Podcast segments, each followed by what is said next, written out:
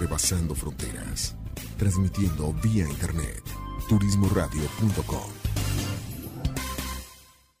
Para, respira, siente y mira hacia adentro. Ahí viven tus respuestas. Tribu de Barak, un programa con temas relacionados con el desarrollo espiritual, personal, liderazgo, mejora continua y causas que ayuden al mundo a recuperar su esencia de vida. Tribu de Barak, edificando tu ser en las tres dimensiones, cuerpo, alma y espíritu. Caminemos juntos hacia lo mejor que la vida nos tiene reservado según nuestra voluntad. Bienvenidos. Muy bien, ya estamos de regreso. Este, esta rolita que no anunciamos antes de salir al aire eh, se llama En tu yugo. Es una, es una canción que yo tuve el honor de escribir hace, creo que hace dos años, eh, y que es eh, interpretada por, por Carlos Santana, un, artista en todo lo que, lo que él hace con la música. De aquí de Puerto Vallarta, él tiene su estudio Pro Santana. Charlie, muchas gracias por haberme regalado eh, por haber materializado esta, esta canción y que el día de hoy quise compartir con, con todos y cada uno de ustedes porque precisamente esta, esta canción de adoración eh, yo la escribí cuando por fin me di cuenta que, que si alguien necesitaba ser perdonado y perdonarme a mí mismo a través de mi fe, era yo. Porque viví una vida donde yo sentía que el mundo me debía por lo que yo he vivido, porque yo sentía que, eh, que yo era el ofendido, que las cosas me pasaban a mí, que la gente era no leal, que, que literalmente que la vida me debía mucho. Y yo no me daba cuenta que la vida me había dado mucho y que yo no me daba cuenta que vivía en un desborde de cosas hasta que yo mismo generé muchas situaciones para perderlas y sentirme en bancarrota moral, emocional y económicamente eh, en, aquellos tiempos. Y después de unos años me di cuenta de, de, que alguien me había perdonado antes de yo nacer, de que alguien me había perdonado antes de siquiera eh, yo haber fracasado.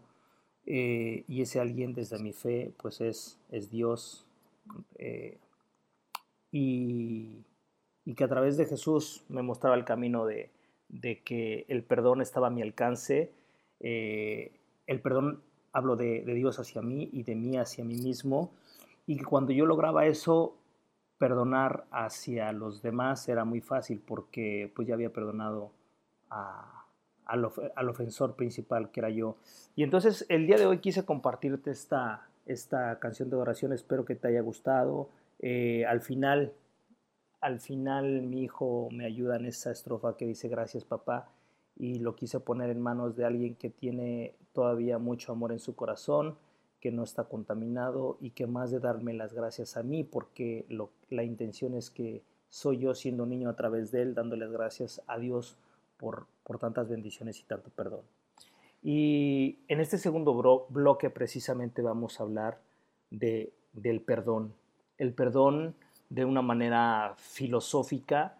Eh, bueno, pues se dice, se dice fácil, se dice que eh, perdonar es un acto de decisión, que no es un acto de sentimiento, porque si nos dejáramos guiar por el sentimiento definitivamente no perdonaríamos a nadie.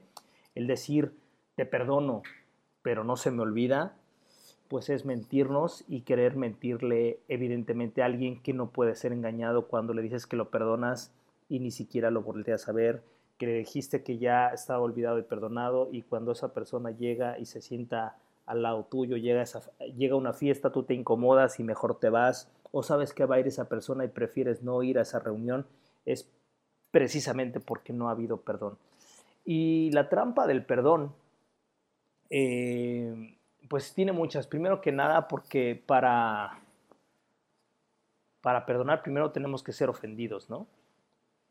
Y para ser ofendidos, lo curioso es que no nos ofenden a nosotros mismos, no, no, nos ofenden a nosotros como personas o como espíritus, nos ofenden a nosotros en nuestro ego, en lo que nosotros pensamos que somos.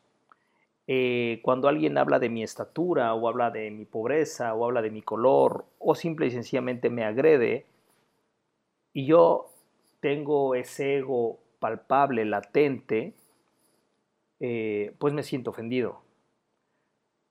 Pero si alguien intenta ofenderme y a mí simple y sencillamente no me identifico con lo que dice o con lo que hace, simple y sencillamente pues no me ofende y, no tengo nada que perdonar porque no me ofende. Entonces no hay, no hay ese sentimiento de resentimiento en mi corazón. Sin embargo, el perdón tiene diferentes niveles. Eh, San Francisco de Asís, eh, ese fabuloso seguidor de la vida de Jesús, San Francisco de Asís, él sostenía una tesis que decía que en el mundo hay tres niveles de perdón. Vamos a ir del, más fácil al más difícil. El número uno era perdonar a Dios. Y perdonar a Dios se refería a, a, que nosotros cuando nos sucede algo, nos pasa algo, a veces queremos culpar a Dios y decimos, si Dios existe y si Dios es bueno, ¿por qué permite que haya tanta pobreza y por qué permite que haya tanto ladrón y me se hayan metido a robar a mi casa y me hayan robado todo y yo tengo una fuerte necesidad y ahora no tengo dinero y tengo que pagar mis cosas, ¿no? Entonces, estamos culpando a Dios de una situación que pasó. Entonces, el primer nivel es perdonar a Dios. Cuando yo perdono a Dios, me doy cuenta que yo no soy víctima, que hay algo que me pasó, que se metieron a robar a mi casa y que si bien no es mi responsabilidad, tampoco es mi culpa y entonces vamos a continuar a ver cómo lo resolvemos. Es decir, el primer perdón de alguna manera eh, es el más fácil eh, porque no hay nadie expresamente que no sea Dios en este caso o, las circunstancias. ¿no? A lo mejor queremos culpar al, gobierno porque, eh, porque no hay oportunidades laborales y por eso existe mucho ladrón y delincuente, ¿no? pero es, es cuando yo me pongo en, en calidad de víctima. Entonces, cuando yo perdono a Dios, me centro en que yo tengo que ser responsable de mis sentimientos, de mis emociones y de mis pensamientos. El segundo nivel, decía San Francisco de Asís, es perdonar a los demás. Ese perdón hacia lo que pensamos que la gente debería de ser, de cómo me debería de tratar, de qué cosas no me debería decir, de que esa persona debería de saber que a mí no me gusta que me hablen de, de determinada manera, que, que de repente esa persona me haya agredido, que haya incluso abusado de mí, ¿no? Entonces, perdonar a los demás es el segundo nivel. Se requiere muchísima eh, conciencia, muchísimo dominio y es donde, donde empiezan a hacer efecto las enseñanzas de, muchos pensadores, de muchos iluminados. Yo, como lo he dicho siempre en este programa, yo soy fan de la filosofía de Jesús y Jesús nos decía, perdónense unos a otros. Decía, si alguien te da una cachetada, pon la otra mejilla. Decía, amar a quien te ama es muy fácil, eso lo hace cualquier, ah, cualquier persona, ¿no? Incluso decía, hasta los ladrones o los, en este caso decía, los, este, los fariseos también hacen lo mismo, pero realmente perdonar al que te ofende, perdonar al que te humilla, ahí sí necesitas amor, ahí sí necesitas tener un amor de otro nivel. Y lo curioso, mm, no es que alguien me lo dijo, yo creo que así lo pienso por, por, por lo que he estudiado eh, la vida de Jesús, la palabra de Jesús, lo que he leído y lo que he comentado con algunas personas. Y creo que, que que Jesús no hablaba de que perdones a los demás pues para ser buenas personas. Hablaba que perdones a los demás para que tú eh, no, no sufras. Es decir, cuando yo perdono, en ese momento que perdono a los demás, me libero de una cárcel y entonces empiezo a vivir en un nivel diferente, empiezo a vivir sin culpas, sin resentimientos y en ese preciso momento desaparecen los barrotes del resentimiento y me siento libre y me siento en paz. Es decir, perdonar a los demás es, desde mi punto de vista, tremendamente egoísta, porque si yo quiero ser libre, si yo quiero vivir en paz, si yo no quiero tener broncas, ni pesadillas, ni dolores de panza, ni nada, perdono a los demás y en ese momento yo me, yo me libero. Es un acto para mí, desde mi punto de vista, es egoísta, pero es de ese egoísmo padre, de ese egoísmo chido que, que me ayuda y que me sirve. Cuesta, uff, horrores. Eh, este que te habla tiene tengo un problema complicado en, el, en, el, en, la cuestión de, del orgullo y del ego, complicadísimo, y ese acto me cuesta muchísimo, pero cuando lo logro con actos pequeños o con personas que a lo mejor no son tan importantes, o bien que son muy importantes y que lo valen tanto que decido perdonar, pues es un acto tan liberador que, que cada vez trato de hacerlo más. Pero cuesta, cuesta muchísimo, muchísimo, cuesta muchísimo, pero así como cuesta, la recompensa es mayúscula Literalmente el paraíso puede llegar a tus pies cuando tú perdonas a quien más te ha ofendido, definitivamente puede pasar. Y luego también San Francisco de Asís tenía su tercer nivel o el nivel pro, el nivel mayúsculo, el nivel tremendo, que es perdonarnos a nosotros mismos. Nosotros somos el peor juez y jurado que podemos tener. Si no me crees, Ve y mírate al espejo y vas a encontrar miles de defectos, errores, lonjas y panzas. Si no me crees, te vas a dar cuenta que tu valía ante ti mismo en ciertos aspectos puede ser muy negativa, tirándole a que eres el tonto del tonto del salón o del país o del universo. El perdonarnos a nosotros mismos, nuestros errores, nuestros defectos, nuestras necedades, es algo muy complicado. ¿Por qué? Ah, porque tenemos esa falsa idea de que nosotros debemos ser perfectos, debemos ser el, 10, de que ser tonto es malo, de que tener dudas es malo, de que preguntar es malo, de que eh, yo tengo que traer un buen coche para ser exitoso, eh, que yo tengo que ser catedrático, tener una licenciatura para pensar que soy culto, y miles de ideas que están preconcebidas de entrada a nuestra cabeza y que nosotros hemos aceptado. Y entonces esa idea que está muy plantada en mi cabeza me pone en perspectiva para cuando yo veo a, la persona que está enfrente de mí al espejo o reflejada en alguna otra persona, me doy cuenta que me avergüenzo de mí, que hay una parte de mi historia de mi familia que no me gusta, que quisiera cambiar. Y entonces el perdonarme a mí mismo cuesta muchísimo trabajo. El, el autoperdón es una de las cosas más complicadas que incluso me, atrevería yo a decir, sin que realmente pueda ser verdad, es que es un objetivo que difícilmente lo puede lograr un ser humano. Sin embargo, el camino del autoconocimiento nos lleva al autoperdón paulatinamente. En el oráculo, en el oráculo de Delfos está la frase, ¿no? Conócete a ti mismo y para podernos amar y aceptarnos, pues debemos conocernos, porque ¿cómo puedes amar y aceptar a alguien que no conoces? Pero también si no te conoces mucho, pues empieza por amarte para que te vayas conociendo más. Y desde mi perspectiva, para poder perdonarnos, primero deberíamos empezar por conocernos. Conocer que no somos eso que miramos en el espejo únicamente, que esa es una parte, la parte física, la parte material, que que saber que no soy solamente los pensamientos que tengo, sino los pensamientos que ignoro, de saber que no soy solamente el resultado de papá y mamá, sino que soy el resultado de muchos papás y mamás por parte de padre y por parte de madre, y que eso yo lo tengo presente en mi ADN. Genéticamente yo cargo eso, emocionalmente cargo eso, e incluso espiritualmente yo cargo eso. Cuando yo empiezo a conocer mi historia, la historia de mis antepasados, cuando yo empiezo a conocer por qué, tan, por qué es tan importante eh, eh, para mí, no sé, la libertad o el trabajo, la puntualidad, cuando yo me empiezo a conocer y empiezo a aceptar y tal vez caigo en cuenta que, que soy controlador y que me gustaría tener todo en orden y que me estreso cuando no tengo el control y que eso me genera cierta ansiedad. Cuando yo empiezo a conocerlo, puedo empezar a aceptarlo y después puedo decidir si quiero seguir así de una manera consciente o puedo cambiar ciertas cosas o puedo eliminar ciertas cosas. Pero es a partir de conocerme. Y después de conocerme me voy a aceptar. Y después de aceptarme, ¿qué va a pasar? Cuando yo empiezo a aceptarme, empiezo a perdonarme. Y cuando yo me perdono, me empiezo a amar de una manera completamente incondicional. El perdón en todo sentido es la lección ah, más grande que venimos a aprender.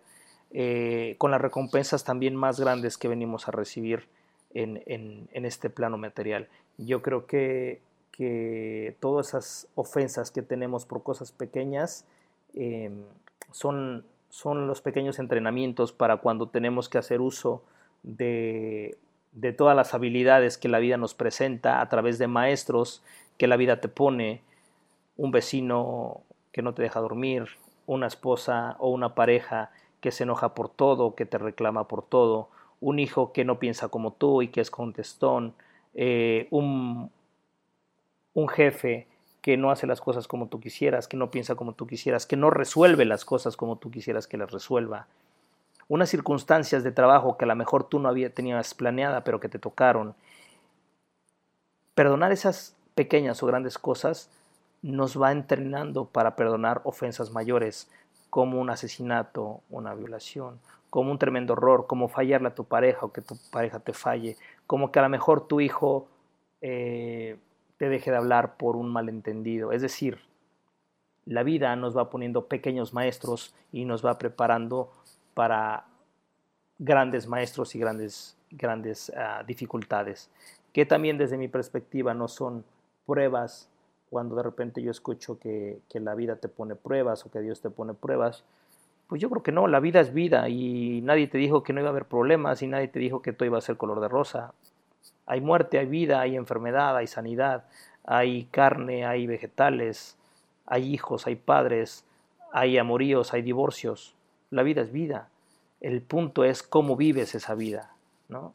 Desde qué perspectiva a través de tu, de tu entrenamiento que vamos teniendo con el perdón y nos vamos acercando cada vez más a una libertad, a veces muy ajena, a veces muy distante, a veces utópica, pero que el caminar hacia allá, que el entrenarnos hacia allá es cosa que se antoja y que es algo que cuando lo empiezas a probar te das cuenta que es un postre que nunca te hubieras imaginado que pudiera tener un sabor tan dulce como puede ser el de la libertad.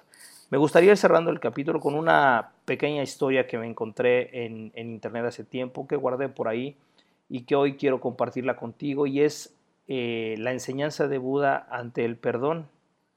Y dice más o menos así, estaba Buda meditando en la espesura junto con sus discípulos, cuando se acercó un detractor espiritual que lo detestaba y aprovechando del momento de mayor concentración del Buda, lo insultó, lo escupió y le arrojó tierra. Buda salió del trance al instante y con una sonrisa plácida envolvió con compasión al agresor. Sin embargo, los discípulos reaccionaron violentamente, atraparon al hombre y, alzando palos y piedras, esperaron la orden de Buda para darle su merecido. Buda en un instante percibe la totalidad de la situación y les ordena a los discípulos que lo suelten, que suelten al hombre, y se dirige a éste con suavidad y convicción diciéndole, mire, lo que usted generó entre nosotros nos expuso como espejo muestra al verdadero rostro.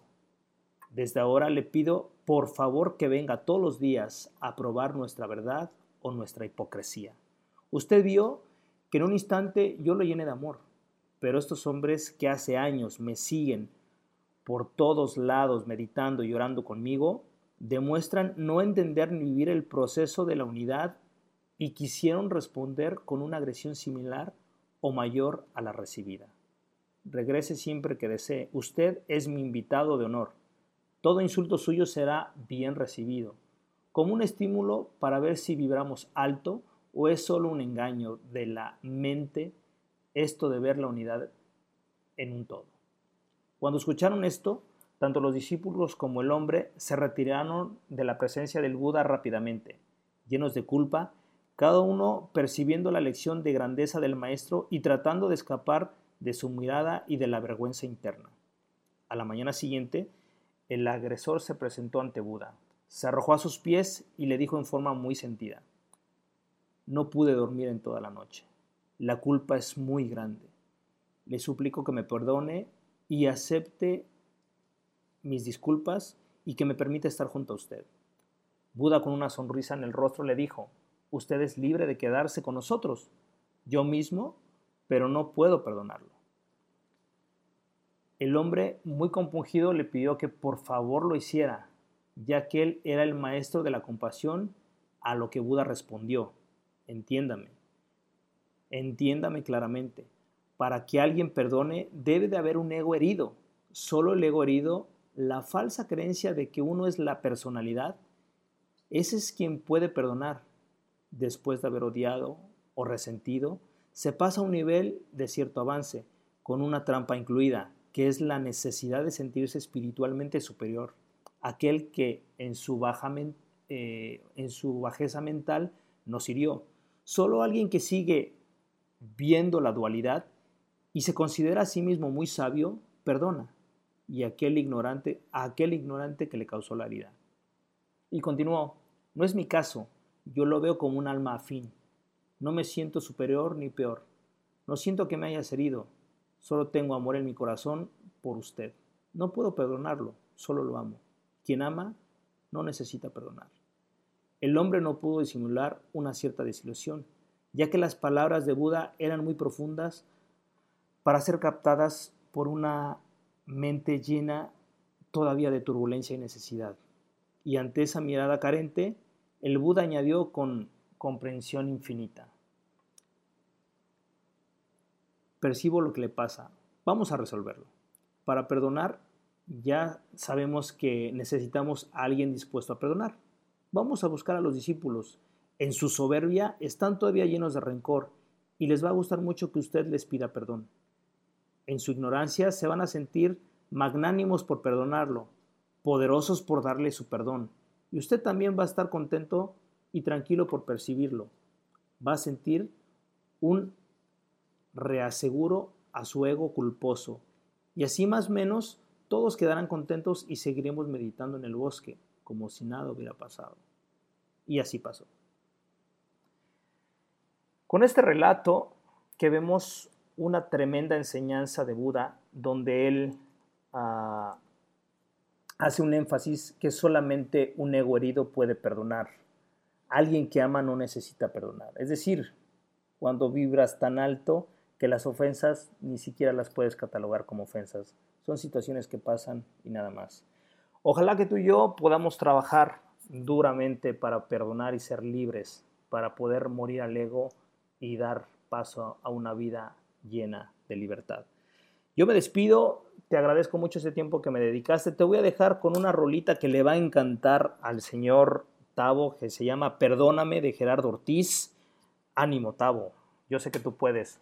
Te voy a dejar con, con esta rolita. Eh, búscanos en, en, Facebook, en Instagram como Nativo de Barak y en la plataforma de SoundCloud, soundcloud.com como Luna-Medio Nueva. Ahí van a estar todos los podcasts. Muchas gracias, que Dios te bendiga. Nos vemos pronto. Y perdón, perdón, perdón por no haber tenido dos programas consecutivos por temas de agenda y por temas de conectividad. No se pudo hacer, pero eh, aquí está este programa con mucho cariño y nos vemos en los, en los siguientes programas. Te mando un abrazo grande, que Dios te bendiga, cuídate mucho, pórtate bien, disfruta el buen fin. No te endrogues mucho, pero sí disfruta el buen fin que tengas. Un buen fin. Chau, chau. Piensa en tu cuerpo como el vehículo, tu alma como el volante, tu espíritu como el motor y la mente, tus pensamientos como el conductor de tu vida. En la tribu de Barak observaremos y edificaremos el vehículo poniendo al conductor al volante, utilizando el motor en favor de la vida y el bienestar. Todos los viernes, 10 de la mañana, por turismoradio.com haciendo check-in en tu vida. Turismoradio.com